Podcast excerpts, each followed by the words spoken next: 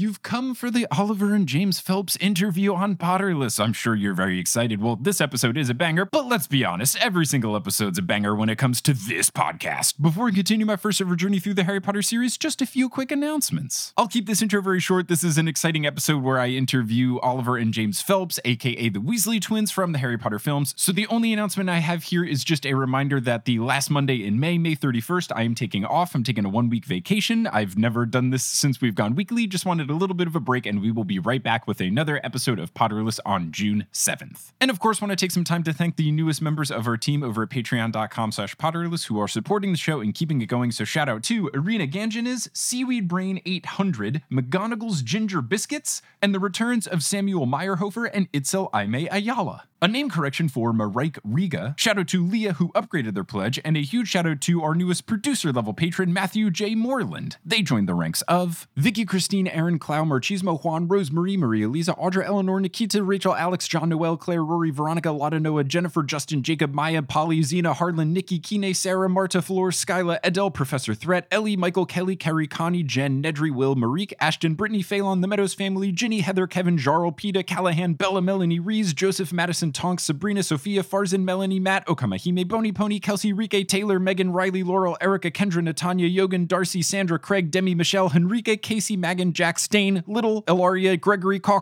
Ribbon, Jack, Serenity, Haley, Sabrina, Jenny, Eileen, Annette, Hufflepuff, Brett, Mary, Artemis, Samantha, Nina, Tatiana, Karis, Vomit Spiders, Punkfish, Wire Warrior, Joe, Michael, Maya, Jasmine, Neely, Tate, Sam, Sam, Adriana, John, Jody, Dunna, Nosh, Emma, Il, Sean, Greg, Steamed Nuggets, and Cat Eye Potter whose hands never get too soapy when they're washing dishes, so much so that they chip a bowl, they always keep a firm grasp on their dishes. If you want to be like one of these amazing patrons and get access to exclusive merchandise like stickers and Wizard on shirts, bonus episodes, and more, you can head on over to patreon.com slash potterless. But without further ado, let's get into episode 176 of Potterless, a very special interview with James and Oliver Phelps, who played the roles of Fred and George Weasley in the Harry Potter films.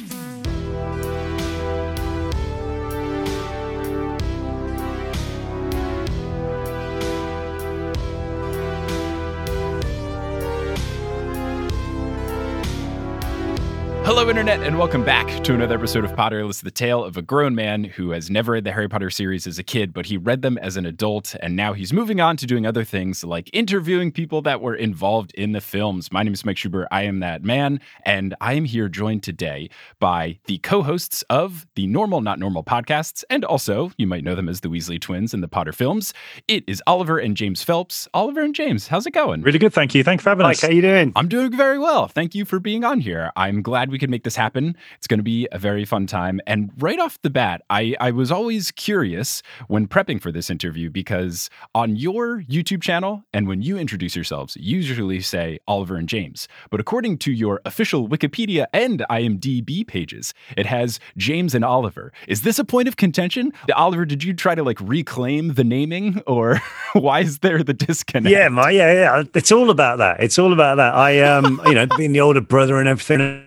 Hey, it's me, Editing Mike, taking you behind the curtains to say that at this point, Oliver's microphone messed up, and instead of being his fancy plug in microphone, it defaulted to his headphone microphone, which didn't sound as good. But, ever the optimist, I am looking at the situation glass half full because now there is no confusion about who is speaking. If you hear a lesser quality microphone, that is Oliver. If you hear a better quality microphone, that is James. If you hear someone that doesn't sound like a British man, it's past Mike. So that is what we're at, and actually, this is a good thing. Anyway, back to the podcast. No, I, I don't know really why just kind of why that just kind of happened. We were, uh, yeah, I mean, like the IMDb page, the Wikipedia page, we've got nothing to do with. So that's kind of where that came from, I think.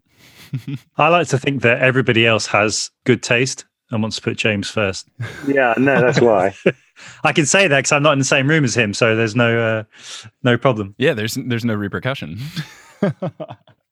now, even when it comes down to this stuff, and, and you've talked a little bit about this on your podcast about being twins, always being lumped together, does it become frustrating that even on Wikipedia and IMDb, they it's always James and Oliver and not just James and Oliver. I found it strange that Wikipedia is like, here's the two of them together on one listing. And even when it lists your filmography, it has, oh, James was in this one and Oliver is in this one. It's like, why don't we just have separate pages? What's the big deal? I've wondered that quite a few times, but um, That's pet peeve of mine, definitely. if anyone's listening and they want to write one, individually, please feel free. Yeah. I mean, well, what's interesting about Wikipedia is you're not allowed to make your own page, and there's very strict rules against it. And people have made a Wikipedia page for my podcast, and it was getting like taken down because they assumed I was writing it because it felt too personal. Wikipedia, for a whole website that is based on not always up to date and accurate information.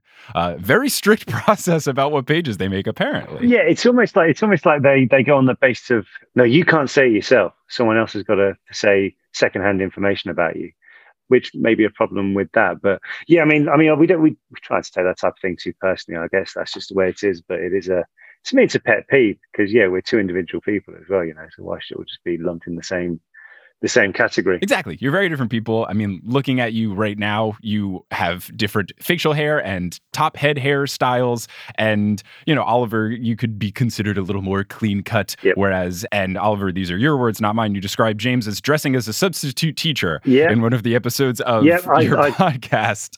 And even there was a time where you were wearing a full top hat and everything. So you're, you're very different people. I mean, the top hat one was because uh, we did we did an episode and James turned up wearing a shirt, a tie, and I thought you're just taking a mick here. Like, where why, where has this come from? Trying to dress up. So yeah, so the next week I thought, right, we'll just end this now and just go because you can't really get much more formal than a top hat and tails. So that's kind of where I went for with that. I tried to put the monocle on, but it just didn't quite fit in my eye socket. And also, who wears a monocle? like, whoever thought? Like, even back in the day when they Who wears a top hat and tails? Have you ever been to the races? Well, yeah. Yeah. a monocle is an interesting thing because I have good enough vision, but I've never met anyone that says, "Oh, my left eye has 20/20 vision, but my right eye really could use some glasses." yeah, exactly. And you kind of got to almost like do like a weird wink thing if you're wearing them anyway. So you kind of look like. Anyway, we're going down a rabbit hole, Mike, that I don't think you wanted to go down, so I'll stop talking. No, I like this. I, I want this to be a fun rabbit hole of not necessarily like you guys were in Harry Potter, so I'm going to talk about Harry Potter for an hour because I'm sure you've done that enough in your life. But going back to being different people, I've known various twins growing up, and some twins are the dress the same, keep that going for a very long time. Other twins very early on are like, I am not my brother. I want to be very different. Did you guys have a certain point in which you diverged? Did you have a point you turned 12 and you're like, screw it, I don't want to be confused for James anymore? Like, how did how did that happen to where now you have very different styles? To be honest, we were always brought up to be individuals. Like we were never, we were never called, especially in our family, we were never the twins. And to this day, it is a. It, I'll just call it. I wouldn't even say it's a pet hate. It is a hate of mine when twins are just classed as twins or the twins. Yeah. we're individuals. So uh, we're always brought up like that, and a lot of our friends say that we are very different when you get to, especially when you get to know us. Um, I think seeing like as you can see us now, right now, that we've got completely different interests. Like my room is, I think Oliver described it as a child's play area. There's this thing. I've got Lego in the background. I've got a telescope, a guitar, and all that kind of stuff. So and a dog for my bed. Whereas uh, Oliver's rocking the grey screen. It's a it's a golf impact net. It's a it's like a it doubles up as a screen. So, but it's a good white white background for the background here. But uh, yeah, we have got kind of different different stuff in the house. Oh, it's a golf hitting pad, like where you can golf indoors. Yeah, yeah. So I had an extension built last year, and I had a. Um, it was the kind of like you know when you're at school and you design your dream house. I thought, right, what would I love in this room? We've got a dining room, we've got a living room. I'd like somewhere I could hit golf balls into the screen on the computer. Awesome. So have a golf simulator built in. So that's what we've got. But it doubles up, as I say, as a good little blank background for doing stuff like this. Yeah, that is nice. I have some golf related questions later, but one one other thing that I did pull from Wikipedia is it's, it said that Oliver, you root for Aston Villa Football Club, but James, you root for Birmingham City FC. Was this another twin thing where you were like, "Oh, my brother roots for this team. I'm going to root for their direct rival"? How did you come to root for soccer teams that hate each other? yeah, I, I think it's. I don't think you can underestimate in, especially for American audiences, hatred between football teams, in especially in England. But uh, so in Birmingham, there's there's two major teams, Birmingham and Aston Villa. My dad is a Birmingham fan, and he took me to my first ever game when I was five, I think. And once you go to your first game, that's your team for life. And however, we grew up in the Aston Villa part of the city, so our grandfather was a Villa fan. All of our friends are Villa fans. So Oliver went that way. I went the way of always the underdog team, shall we call them? there is there is a massive, massive rivalry there, um, and I think some people from the outside may not think that it's a genuine support on both of our accounts. It's kind of like, oh, to be different, we'll support opposite teams. But it was kind of, as James said, as a natural thing. I probably didn't really get into football until I was certainly older than James. I was more into like watching rugby or or that type of sport. So when I did come to choose a team, it was like, well, James already goes to watch Birmingham with with Dad. Oh, but Aston Villa, they're doing a lot better at the time, and uh, all my all my mates supported them. So that's kind of it, and I'm so so glad I did because uh, comparing the two teams now is like comparing chalk and cheese. I can say that.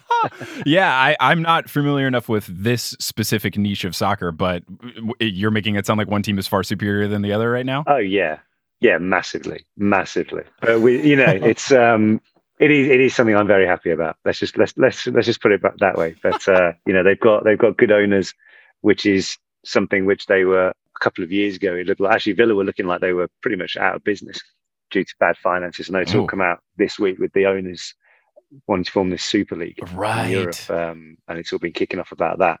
But luckily, Villa have got two good chaps who are who are owning the club and have kept it on a financially sound footing which is less said to the Birmingham. Stop trying to get free tickets. No, I'm not. I'm just being honest. I'm just being honest. I'm explaining how it works. I'm explaining how it works. You know, we saw it. We saw it ourselves. The difference in the two teams. You can make it a lot easier. You can say Aston Villa are in the Premier League, very safe from relegation. Birmingham are in the league below, struggling to stay in that division. Oh, okay. Got it. Got it. I understand that much. Yeah, yeah.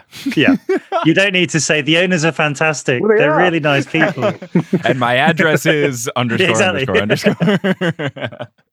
so moving on, I do have some Harry Potter questions. And my whole goal with this is just to not be that interview. And I want to know if this was real or not. The person that asked you if you were twins in real life. Was that a real, genuine question, or is that a bit? Because it feels like too terrible of a question to exist. There's actually a video of us of, of her answer asking it. Yeah. We were I think it was at a gaming fair or something like that. We were there with electronic arts. And that's where it came from. And we were kind of just like I don't know if she was trying to be funny or she just hadn't done any research whatsoever, but I was like, I'm going to burn this question to the ground.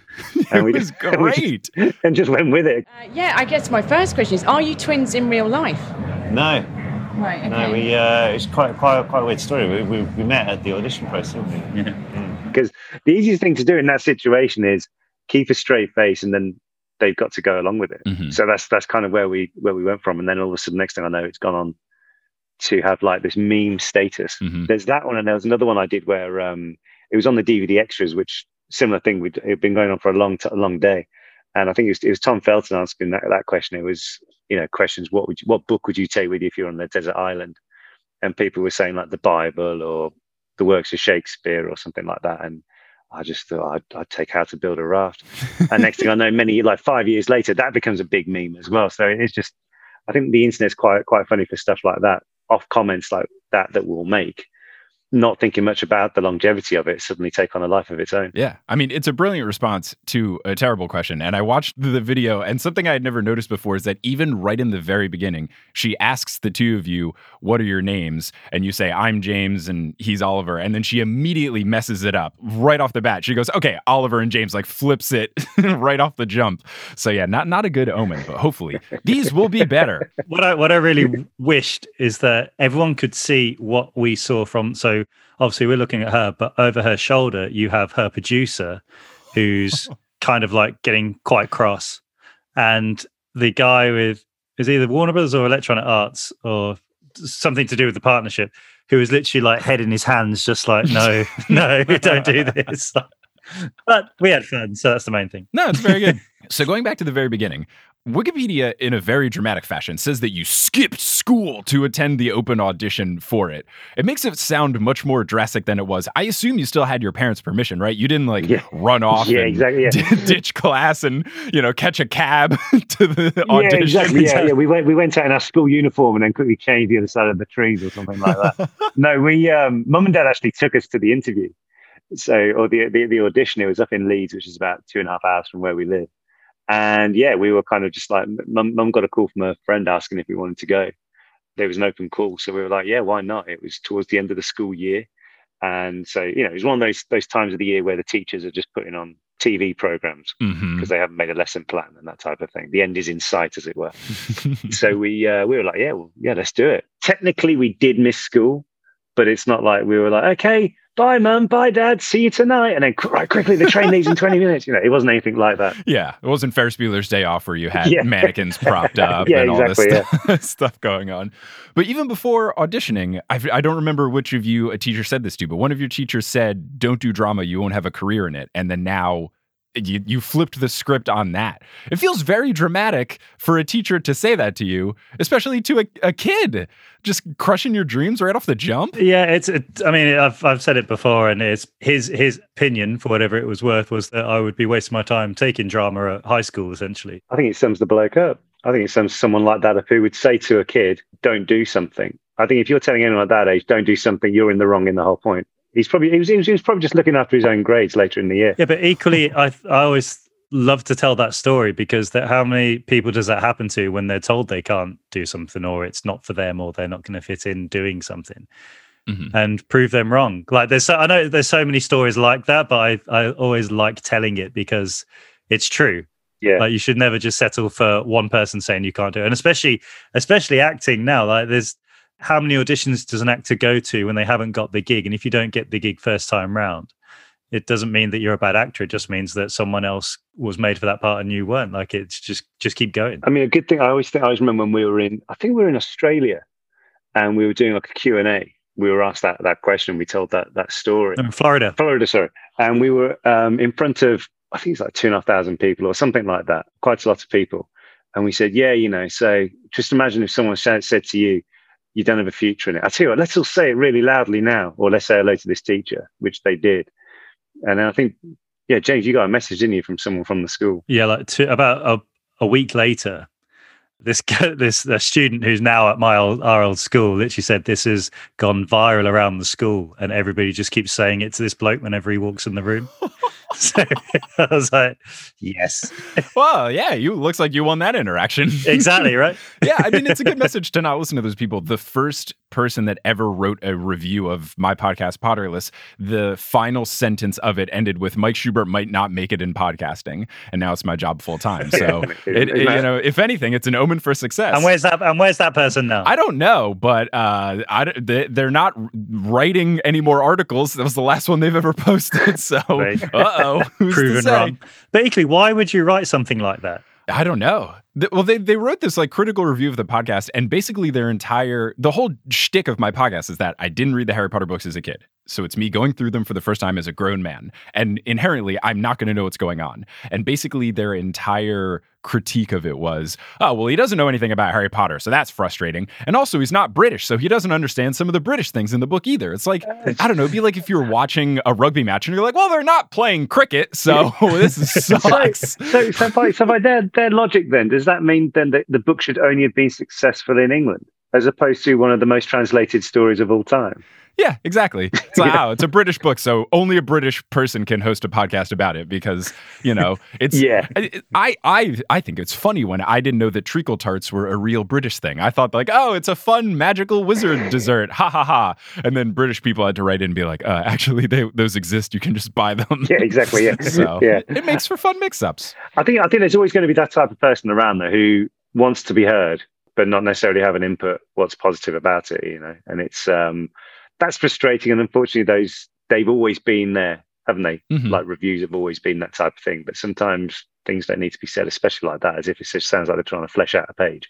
Yeah, yeah. But um, I mean, one thing one thing that James and I always try and put on onto anyone, whether we're speaking to them in you know in in, in our podcast or addressing them in any sense of, of form, is always don't listen to that type. Of, I, I say it's easier easier said than done, Oh yeah. but there's always far more people who want you to succeed than fail, and that's always what you need to try and get into your head, like.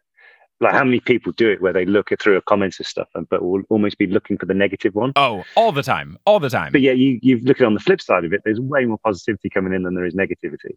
So try and try and look for it. I mean, I'm I'm guilty of it. I'm guilty of looking at stuff and going, "Oh, you that, that, that was really great. I love that. Love that. Love that. Love that." I can't believe you didn't know so much about this topic. I remember we interviewed Keri-anne Payne last year on our, our podcast, who's a world champion open water swimmer. There was all these comments saying that was great, really insightful, learning stuff. And one person got, "It's frightening how little Oliver knew about swimming." And I wanted to write down, that's why you interview people to learn this type of thing. You know? but there we go. Well, I mean, your last name is Phelps, so I assume your brother Michael. Well, is, yeah, you know, yeah. I mean, you know, we he would have taught you something. We, we taught him everything he knew, you know. Like before Beijing, he was he was on the blower saying, you know, guys, what do we do? Um, no, it's uh, it's one of those things I do. Although having a very famous uh, person with the same name as us really helps when you're trying to get someone to pronounce to spell your name correctly. ah, You know, it's in the swimmer, and they said, "Oh yeah, I know. I was going to write with an F." Yeah, no one does. yeah. Franz Schubert, the composer from way back, hasn't really helped me because people always forget the C in my last name, and I never know how well known he is because I want to say to people, "Oh, it's spelled the same way as the composer," but a, I don't know if people know how that one is spelled, and b, I feel like that comes off as really pretentious. Like, oh, it's just spelled like the composer. I need like a normal person with the last name Schubert to become famous. Or maybe I, if if things go right for me, maybe I can be that beacon for future Schuberts where go. people don't forget the C in my last name. yeah, yeah. So on your podcast, you said that you told this great story in your episode with Evanna Lynch in part one, where you said that you went through like five rounds of auditions. And then it wasn't until the first table reading that they actually told you which twin you were playing. And someone had to go into the back room and figure it out and then come back and tell you. But I wanted to know did either of you care? Like, did you have interest where one of you really wanted to be one twin versus the other? Or were you just fine with however it shook out? Were, were there discussions or arguments or anything like that after the fact? I wouldn't say so. It is more the fact that we so in in the rehearsal, uh, sorry, in the other auditions, we'd read both parts. Whatever scene it was that we were doing, we'd read both of them. If I'm being completely honest, I always liked playing Fred for no other reason than for no other reason. I enjoyed reading him. So then when I was told I was Fred, it kind of just felt like the right fit, if that makes sense. But I can't give a specific reason why. Well, hey, if it works, it works. Exactly. And something that ended up happening in the movies, which you've talked about being a frustrating thing, I've talked about being a frustrating thing, is that I feel like as the movies go on, they just decide, well, the twins, they should just talk in unison for every single line. And that is their entire character trait. Did the two of you have to practice unison talking to where you said everything in the same cadence? Because really, as the movies go on, like that's all they have you do for a dialogue, which s- seems frustrating from your perspective, but also challenging to nail uh, from saying things at the exact same moment. It kind of, I mean, to be honest, that, that came in naturally for a better a better phrase. Like we met with Alfonso just before we started filming the third film because he wanted to go over the uh, the scene when we give Harry the Marauder's map, and he wanted to he wanted to talk through that and like how how they how they talk it. And he noticed that when we were trying to get our ideas across to each other, we were cutting each other up. And he he kind of sat back and was like, I, I like that. And then so literally he saw us almost finishing each other's sentences on that regard. So he said, "Well, let's just work that in. Let's just." And he ah. literally had his pen out and he was just crossing lines to say, "Right, so we'll split that line. We'll split that line." Ah. And then it worked really well, and a lot of people seem to seem to dig it. So we kind of added on the back of it. But in one way, it's just quite. It is quite easy because you. It's not like we're saying monologues and then we're cutting in at the end of like a you know 15 liner or something like that. We're only talking like two lines, three lines at a time. So it's quite easy to keep up with the pace of that, and it just almost just makes it not like in a singing notion, but that's the type of thing you have, like a chorus coming in, like you've got the Right. you've got the actual wording, and then you just come straight into the next bit. Yeah, for sure. Were were there any other things from your real life brotherhood that made its way into the movies? Because just from seeing you guys interact on your podcast and other things, it feels like you have a fun, you know, playing pranks or jokes on each other, dressing up in top hat and tails to one up the brother. Did that shape some of the things in filming? Like, oh, these guys like to mess with each other. Let's let them do it. Did you get room to improv? Anything like that? I guess so. I mean, luckily, the, all the directors were very keen on letting you do. Like, it wasn't like the none of the directors were like the the kind who they know exactly what they want you to do, everything. Whereas all the directors that were on the Potters, they were all very keen just to direct you, but let you go and do what what works best and find your fit. And I guess we were given free range offset as well because Oliver, Rupert, and myself were always pranking somebody, even if it was each other. Just and we could get away with it because we were saying like we're in character, we need to do this. Like we're method acting. exactly, exactly. We could just completely get away with it. And it's like, wow, I can't believe they believe this. This is amazing. We definitely grew into it. Myself personally, I was always the shy kid, especially when we first started. I was more than happy to be at the back of the room, like one of the crowd kind of thing. I I, I wasn't that that fussed about having attention. But playing a character like Fred, you have to like you have to be an attention seeker essentially Yeah. because that's what they are, in a good way. But that at the end of the day, that's what they are. Mhm. And once I started doing that, I actually really enjoyed it. Mhm. So playing that character definitely rubbed off on me to be a bit a lot more outgoing and a bit louder than I was before. Nice. Yeah, that's really fun.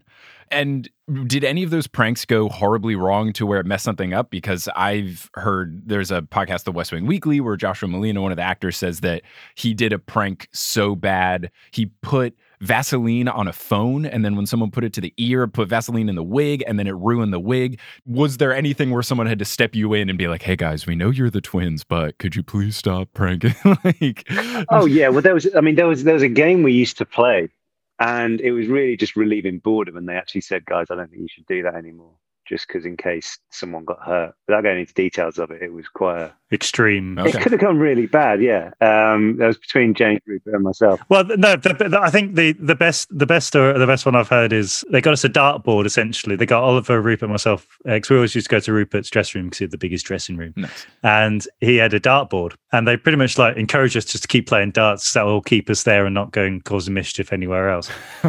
So we got we got into playing darts. It was going well, and then we thought we'd upgrade the dartboard somewhat. Anyway, long story short, we invent we got a crossbow and we are playing Made darts a with crossbow. crossbow. Made a crossbow. Made we made a cross. Yeah, It, it, was, it was basically from like an arrow, like a bow and arrow set for kids. So it wasn't even that sturdy. Like the thing's made of plastic, but we've got an you know an arrow. You know, it's, it's it's one of these things was designed for like a plastic suction cap type thing, except we replaced the suction cap with a razor sharp arrow on the other end. So it, it could have it could, again. Why? You think about why? Like we had a lovely there was, there was a lovely PlayStation, and then there was a pool table, there was a table tennis table. No, let's let's let's get extreme. So that's that's kind of where we got with that. And then uh, I believe JK herself did see you with the crossbow and then turned around in disgust at one point. that's right. Yeah, she did. That's exactly what happened. Yeah, Walked in, saw what was happening, and walked back out. I wouldn't say I wouldn't say disgust, but maybe just a case of if I don't see it, it didn't happen. Maybe that's what she was thinking of. Hmm. okay, okay. We didn't necessarily see her too often actually when when we were filming, but when she was around, no one necessarily knew that she was going to be putting her head around the door or anything. But when it did happen, it was kind of like, oh, hi. It's feel like you know the main principal's principal rocks up. Huh. Not that she was trying to be intimidating, but to me, I found that as intimidating as anything because you know we're playing characters what she's thought up, she's put down on paper, she's got out there, and and made so loved the characters, and we're we're lucky enough to be able to do it. So it was um, it was always strange when that when that happened, but it was quite nice that there was a, a the odd occasion when you you'd be able to ask a question on where did these characters come from, where are they based from, or anything like that, and that was quite cool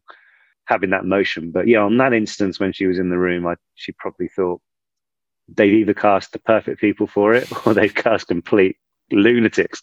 Well, I think looking back, it's great because uh, I mean, you don't have to say anything about this, but uh, if if I had the opportunity to directly anger J.K. Rowling, given what's happening right now, I'd feel great. I'd love that chance to know that I might have made her upset. Hey, past Mike, let me stop you right there just to make sure we don't get sued by Warner Brothers, and we're gonna take a little bit of a break here for Wingardium Adridosa.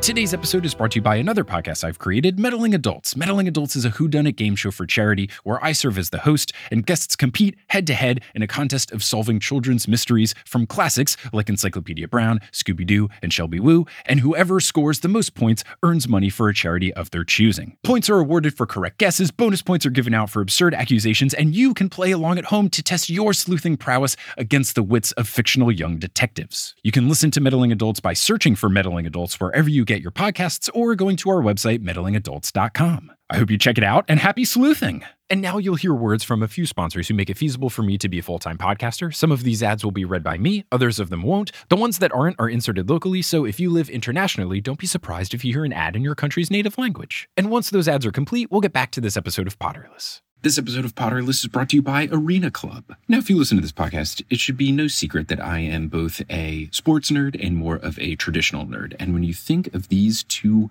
types of nerddom, there's one thing that links them together, and that is card collecting. Whether you are looking to buy, trade, sell, or display a card collection of sports cards or Pokemon cards, you should check out Arena Club. ArenaClub.com is the place where you can do all of these things. I have recently made a purchase on the marketplace. I got Lieutenant Surge's Raichu, which is my favorite Pokemon, and I didn't even know that there was a Lieutenant Surge version of the Raichu. So that is a card that I now have, and it's not just some digital thing. I can have this card physically mailed to me. So there's a bunch of cool stuff you can do with Arena Club, including their slab packs. If you have ever done any sort of card collecting, you know that ripping packs or repacks can be a zero transparency type of thing where you're just hoping you get some sort of cool card. But what's nice about the slab packs with Arena Club is that you have full transparency. You see what available cards are there, what your percentage of getting them is, what the gradings are. So it is not a complete black box. You're going into this knowing what cards you might get. And I've been using Arena Club and it's pretty cool. It's very easy for me to look up different cards. I can favorite them, see what I want. And then whenever I want them shipped to me, I can get them shipped to me and then I'll have the physical versions of them. Right now, you can get Right 10% can off get- your first purchase right by going to can get 10% off your first purchase arenaclub.com slash going to potterless. arenaclub.com Wow, that is a wild offer. 10% off a $400 slab pack is Slash 40 bucks TNO. right there. Wow, Anyways, that's arenaclub.com slash potterless for 10% Slash off your TNO. first Wow, purchase. that's a so wild want offer. 10% cards off a or rip $400 open some slab pack, packs that's in a 40 bucks more right there. transparent Anyways, way, that's whether you're a sports nerd or a Pokemon nerd 10% or all sorts of nerds like me, you can use Arena Club today. Seeking the truth never gets old. Introducing June's Journey, the free to play mobile game that will immerse you in a thrilling murder mystery. Join June Parker as she uncovers hidden objects and clues to solve her sister's death in a beautifully illustrated world set in the roaring 20s. With new chapters added every week, the excitement never ends. Download June's Journey now on your Android or iOS device or play on PC through Facebook Games.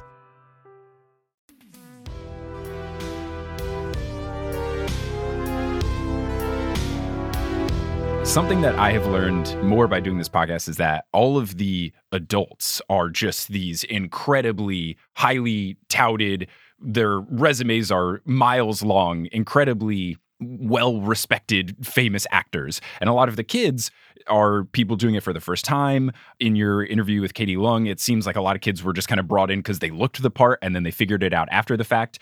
Is that something you were aware of while being a kid on set? Like, oh my gosh, that's whoever like oh my god that's alan rickman. It- he's from everything. Is is that something as a kid you recognize or was it not until after the fact that you were like i was in a movie with freaking you know like the some of the most famous people in all of the uk Definitely, we were aware of it because Die Hard is on every Christmas, so that's where we knew Alan Rickman from.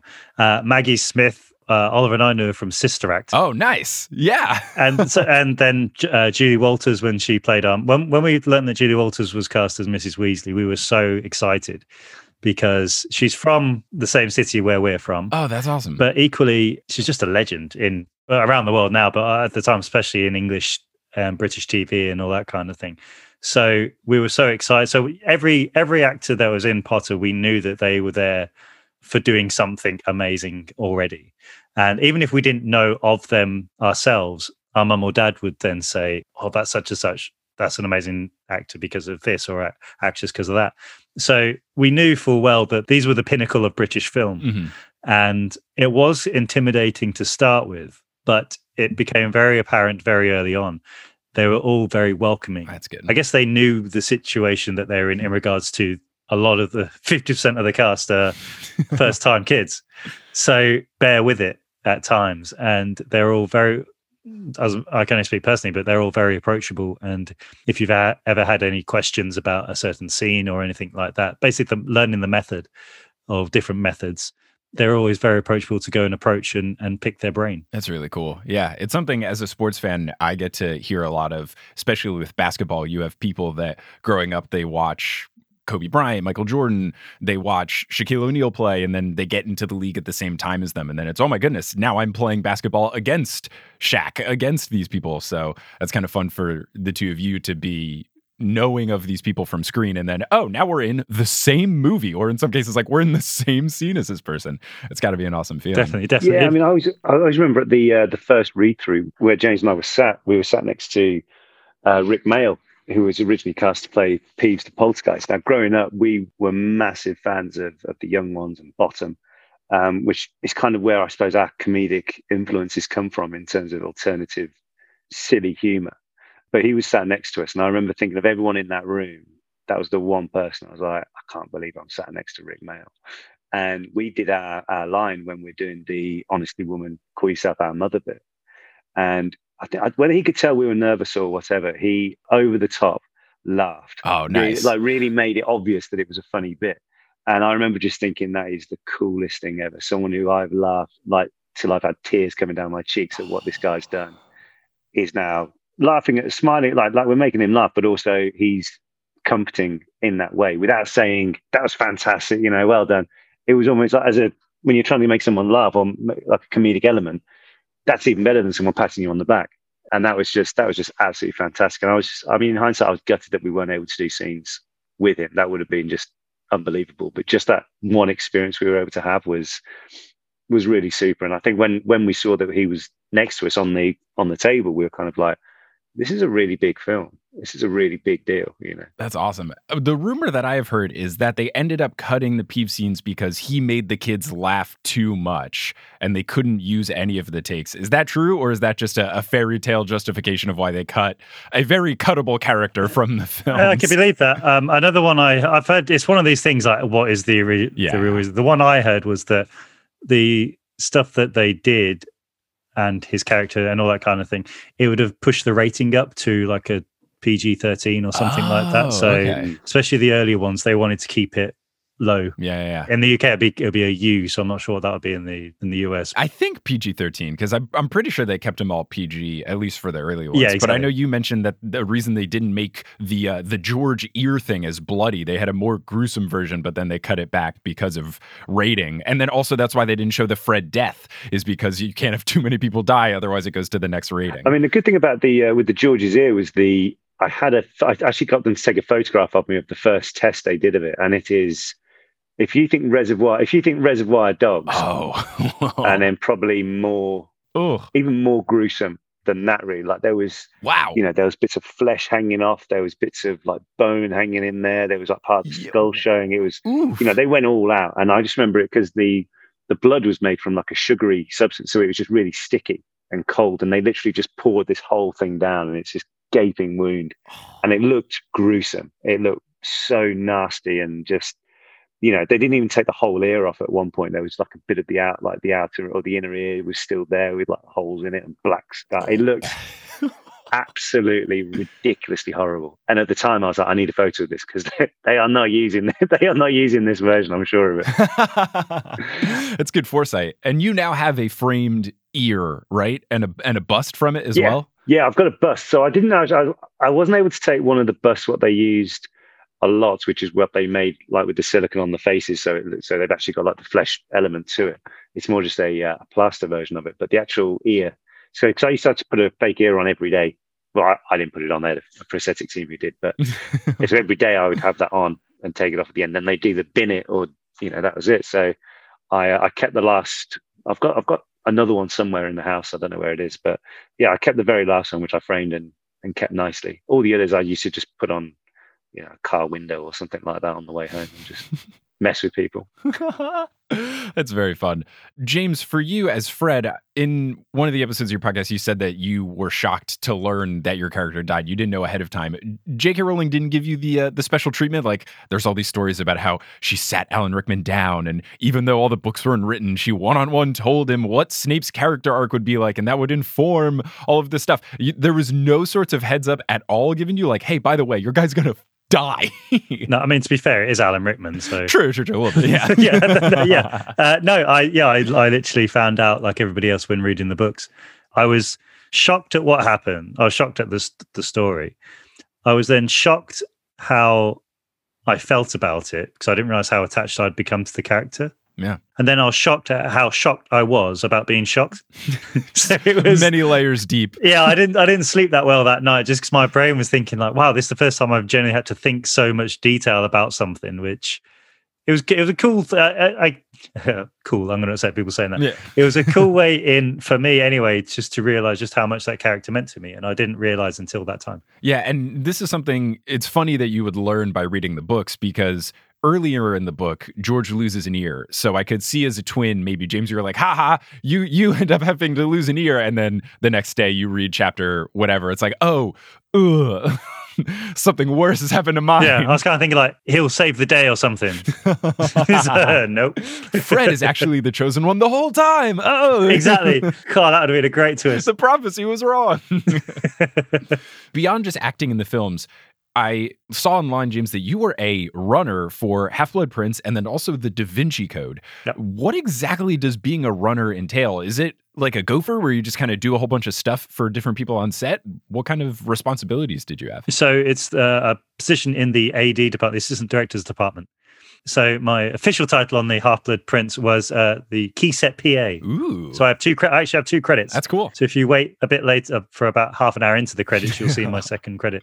But essentially, yes, they are the the go betweens each department. So when they're setting up a new scene or if they're moving to a new set, the AD department have to tell everybody where they're going and what they're doing, what scenes are being shot that day in what order and normally.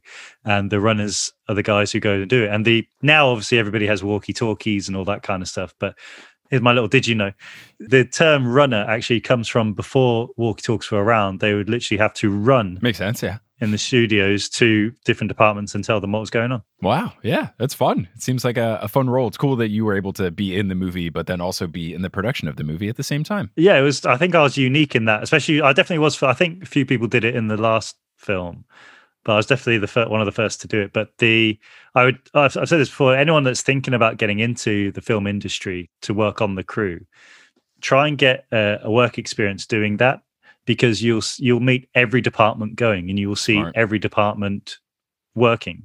So don't necessarily to end up as an assistant director, but you could you can see what the sound guys are doing, what the grips are doing, what the camera guys are doing. And to do that, I would just recommend finding out what films are being filmed, who the assistant director is, and just badger them with emails, just asking for work experience. Everyone's going to hate me for saying this now, but I know I know plenty of people who've got in the industry just doing that. That's awesome. That's really cool.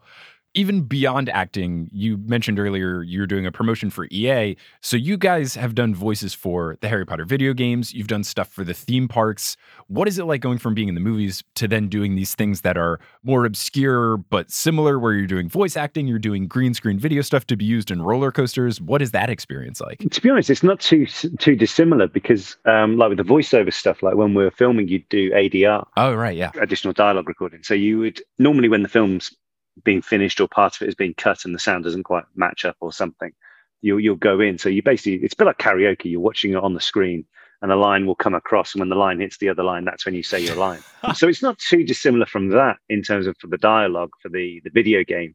The only difference is that you've got to say, especially in the one game, you could control Fred and George, so you could walk around with them, and you have to do we have to do like diff- different variations of what it would sound like to walk into a wall.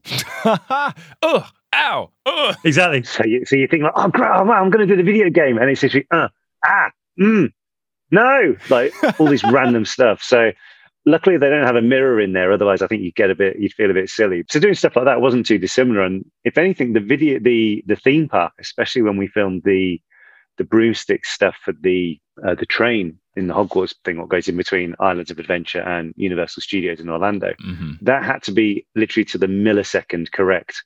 So it took a lot longer than normal Oh, Quidditch segments because normally they can match it in on where they go. But because this was, you know, front and center for a specific time on the ride, we had it was literally to the to the point, and you had to have the bag um, or the fireworks or whatever we had at the time in a very very specific place where you're holding it in relation to your hat, into your face, to your body, whatever like that. So that took a lot longer than most of the Quidditch segments, is, is what I remember of it going and thinking to myself at the time, oh, it better be some ride. And I remember when we went on it later, I was thinking, this is so worth it. This is so cool. it's fun. And then even even further beyond that, you guys did a bunch of promotional tours. There's one I found on YouTube where it was Spellbinding Secret Saturday by Kids WB. And it was the most mid 2000 things ever where James, you're wearing puka shells. Oliver, you have checkered vans. Yeah. Everyone's hair is very of the time. And it's very famous for at one point, James, you have to do an impersonation of the Shrieking Shack. So highly recommend anyone that hasn't seen this video to look it up on YouTube. Well, I, I. Okay. It's you and then uh, Bonnie Wright, the two of you and Bonnie Wright talking about. It's all you talking about movie magic, and there's a YouTube video. I believe the title is called "I Found That One James and Oliver Phelps interview, so you don't have to." I think is like what the title of the YouTube video is, and it's just a supercut of all these things. And for some reason, the three of you are like describing how all of the movie magic works, and then they have you say something funny at the end. And when you you two are explaining how the Shrieking Shack moved because it's on animatronics, Oliver, you go to James like, "Oh, James, can you do a Shrieking Shack impersonation?" And then basically you wiggle back and forth and go, and uh, it's pretty great. James, show them your impersonation of a shrieking shack. The thing is, like, can you, could you imagine, right, doing that now with TikTok and Instagram around there? or do you think people would just be a bit more conscious about doing going, nah, because someone's going to make some idiot meme of me doing it?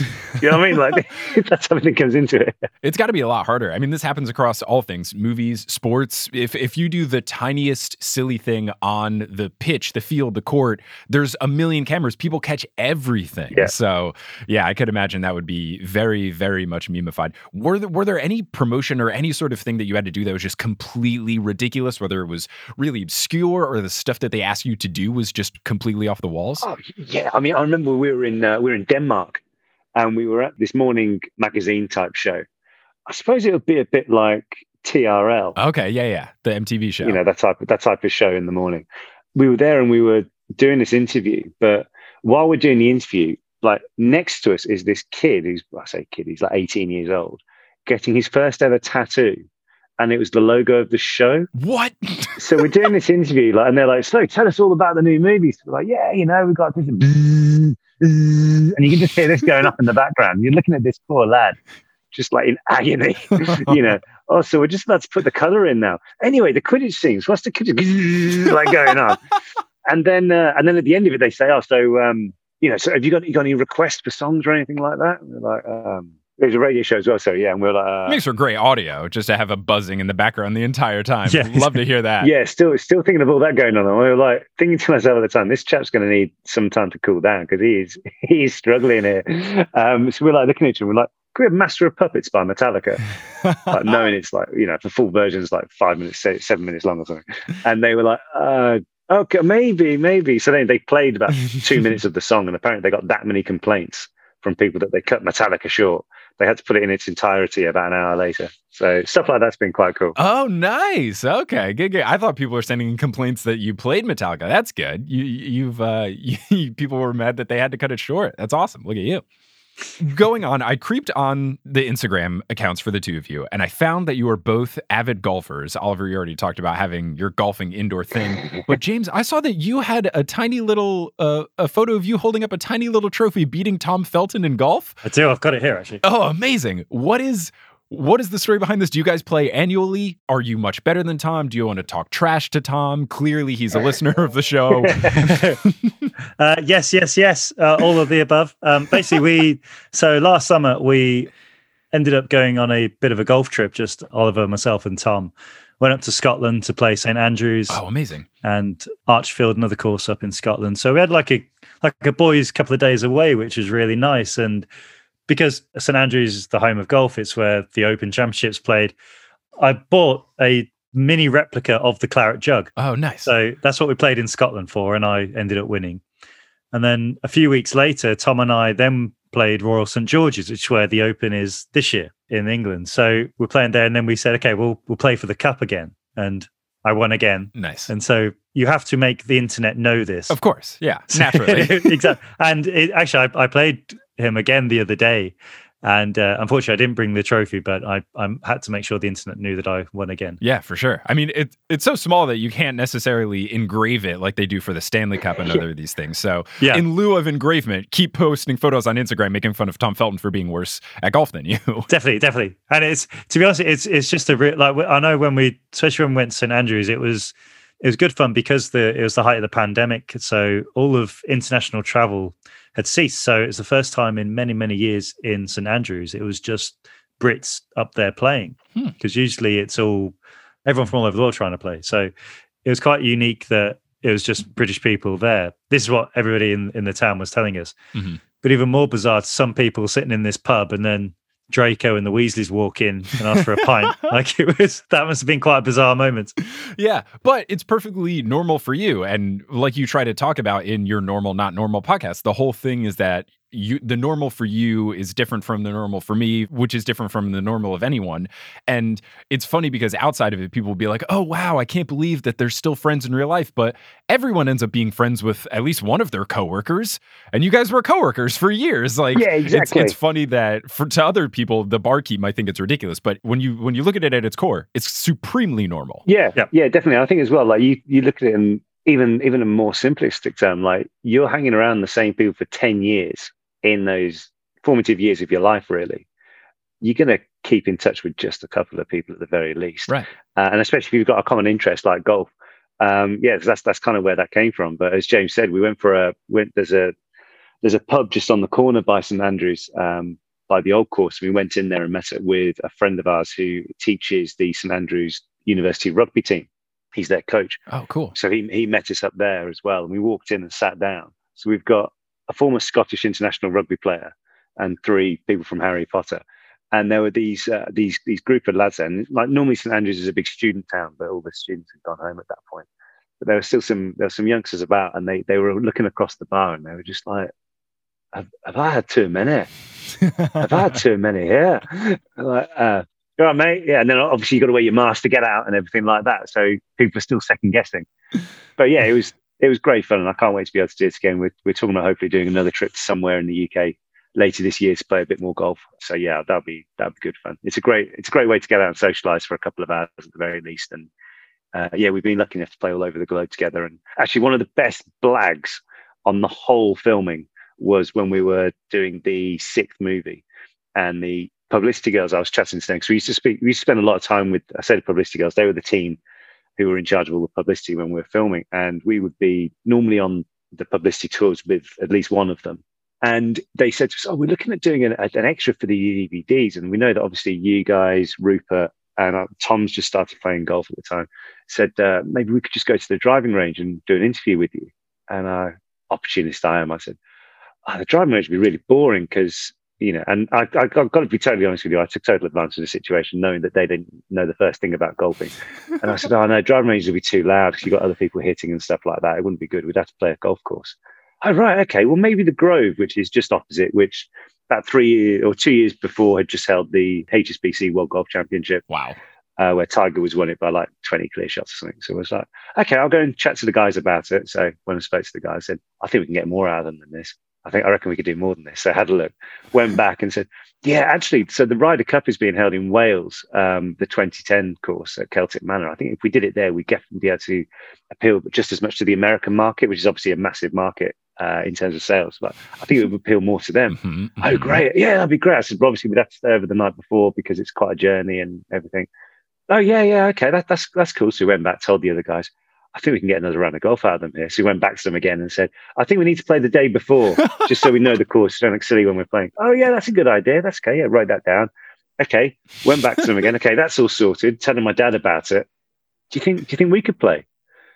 I'll ask. So I went back to them the next day and said, you know what? I think we need a group playing behind us who is going to slow the course down in case we're being pushed from behind. Very So, smart. Not only did we get two rounds of golf on a Ryder Cup course pre-tournament, we got um, yeah two nights stay with like the spa and everything like that. There, my dad and his mate, and actually one of the fiancés from the um, from the publicity team, got to play behind us as well, and it made up about I don't know, 20 minutes of footage on the DVD extras. But the best thing was when when the DVD came out, we were sat down. Um, we, we were at the the bar at the hotel before the main DVD launch event, and Ron, who is the head of Warner Home Video at the t- um, there, said, "Who gave? Who said yes to that? who said yes to that? I mean, that is just." And he was he was a bit frustrated. I, was, I thought I'm going to get one of these people fired, so I, I just had to step. I explained the story I just told you. Then he was like, "I said oh, I'm really sorry about that." And he said. I'm so I'm so you know annoyed about it. Do you know how long I've been waiting for a golfing trip on the company card, and no one lets me know lets me know about it? So I was very happy that we got away with it. It was one of those right place, right time. If you don't ask, you don't get. And the worst they could say is no.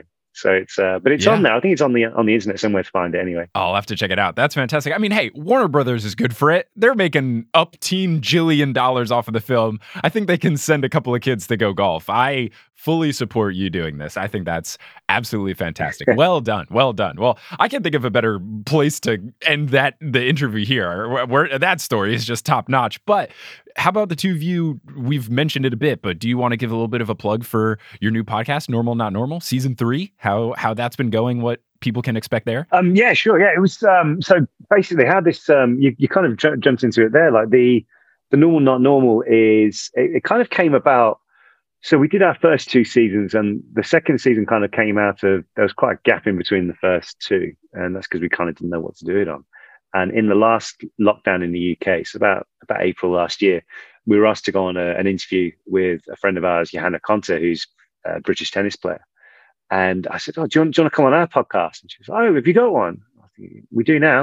yep. So, Mhm. so we literally just did it on Zoom and then uploaded it. And then gradually it just kind of progressed and got a life of its own with a lot of people tuning in. And it- we found that it was just an escapism for so many different people all over the globe. And then from from that, we went on to um, teaming up with uh, Stable, a, a production company, and they we were pit thrown through ideas. And I just said, you know, there's this concept which I've kind of only realized in the last couple of years where my normality and your normality are totally different things yeah, it's still a big deal that people want to be associated as normal. I'm not doing a normal thing or whatever.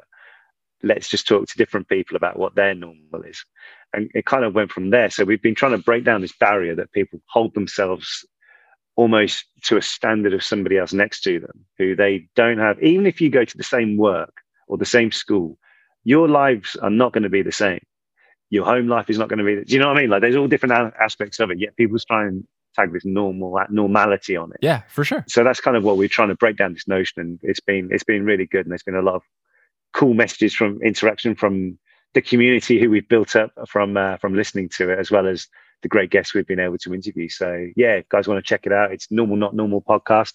So there's the audio version and the slightly longer video version which is on the on the youtube channel as well. Yeah, I recommend. Thank you very much. And we, we, we're quite lucky as well because obviously we could call on some guys that we've known from. So there's quite a few guys we've interviewed who are in the Potters with us. So as we record it today, Nat Tena is is on it this week. So Oh, cool. who play Tonks. So, and what what we found is that definitely speaking to people that we've known for some of them over twenty years, we talk about things which we've never asked each other, like how did you get in the films? What is your method to acting and the things like that. Like you you speak. It's amazing how you think you know someone, and then you dive into things which you would have no need to speak to about, but you really get a, a good thing. Uh, In fact, the one we did with Alfie Enoch, who played Dean Thomas in The Potters, the original recording for that was literally ticking at four hours Wow. because we just we just had such a laugh, and it was we just let it go, like just see what happens. And I think we we chopped it down to Alice, the producer, chopped the audio one down to about an hour in the end, and I think the the YouTube one's slightly longer than that, but half of it was just like mates just talking about random stuff and just having a good laugh. But that one seemed to have a lot of good response. But we've also spoke to people that we're genuinely well, nothing to do with the Potters, but genuinely inspirational people to us, which has been really great to do as well. So it seems to be a great way to have opened people up to different things which they would have no interest in listening to already, or guests that they may never have heard of, but they hear their story and it really impacts them in a positive way. Yeah, no, it's been good. And you guys are doing a great job. So, yeah, everyone go check out Normal Not Normal. Well, Oliver and James, James and Oliver, however each of you want that order to be, thank you so much for joining, for sitting down. This was a blast. And to close this out, we'll end this episode as I end every episode of the podcast by saying the catchphrase that they definitely said in the Harry Potter books and the films, and the twins say it all the time Wizard on. If you're looking for new podcasts to listen to, look no further than Multitude. We've got a whole bunch of shows, ones that I'm a part of. Meddling Adults is a game show I host where guests compete to solve children's mysteries from Scooby Doo, Encyclopedia Brown, and more, and the winner earns money for charity. Horse is a basketball podcast that I co host with stand up comedian Adam Mamawala, talking about all the entertaining aspects of basketball, not the nitty gritty numbers and stuff, just the silly stories. And there's so many other great Multitude podcasts from Join the Party, a D&D show, to Spirits, a mythology show, to Exolore, a space exploration show, to Head Heart Gut, our friendly debate show. If you want to learn about all of these podcasts, you can go to multitude.productions. Potterless is created by Mike Schubert. It is hosted by Mike Schubert. It is edited by Mike Schubert. It is produced by Mike Schubert as well as Vicky Garcia, Christine, Aaron Johnson, Klauser Lopu, Marchismo, Juan Sanfeliu, Rosemary Dodge, Marie Lisa C. Keen, Audra, Eleanor Curlin, Nikita Power, Rachel Guthrie, Alex Consulver, John Codker, Noel Basile, Claire Spencer, Rory Collier, Veronica Bartova, Lotta Bartova, Noah, Jennifer Marklew, Justin Montero, Jacob Parrish, Maya Gray, Polly Burge, Zena Rosnowski, Harlan Haskins, Nikki Harris, Kine, Sarah Shetter, Marta Morrison, Flor Sake, Skyla Lilly, Edel Ryan, Professor Threat, Ellie Hoskov Chova, Michael David Yordi, Kelly Otilio, Kerry Crumpler, Connie Bienkowski, Jen Went, Nedry OS, Will Huser, Marie Krieger, Ashton Gabrielson, Brittany Gutierrez, Phelan, The Meadows Family, Ginny from the Block, Heather Langeal, Kevin Stewart, Jarls Fiven, Peter McGrath, Callahan and Andares, Bella Barlack, Melanie Demi, Reese Dignan, Joseph Torp, Madison, Don't Call Me an Infidora, Sabrina Balsiker, Sophia Loves Pigs, Farzan Jarabat, Melanie DeGrave, Matt Barger, Okamahime, Bony Pony, Kelsey Gillespie, Rike Mango Jensen, Taylor Payne, Megan Moon, Riley Kiedis, Laurel Happy, Erica Butler, Kendra Hertz, Natanya Page, Yogan Shanley, Darcy Alexandra Harrison, Sandra Rose, Craig McRoberts, Demi Lynn, Michelle Spurgeon, Henrique Wolf, Casey Canales, Megan Stampin, Jack Skitzes, Dane Nemcher, Little One, Ilaria Vicentin, Gregory Hughes, Caw Caw, Mother Feathers, Ribbon Monstrosity, Jack Parr, Serenity Allen, Haley Hastings, Sabrina Casanova, Jenny Browers, Eileen Gazesh, Annette Pipitone, Hufflepuff alumni, Brett Clausen, Mary Price, Artemis, Samantha McNamara, Nina Campley, Tatiana Schmidt, Carries Davies, Little Vomit Spiders running around, Punkfish, Wire Warrior 4976, Joe Sander, Michael Peavy, Maya Saunders, Jasmine Ellis,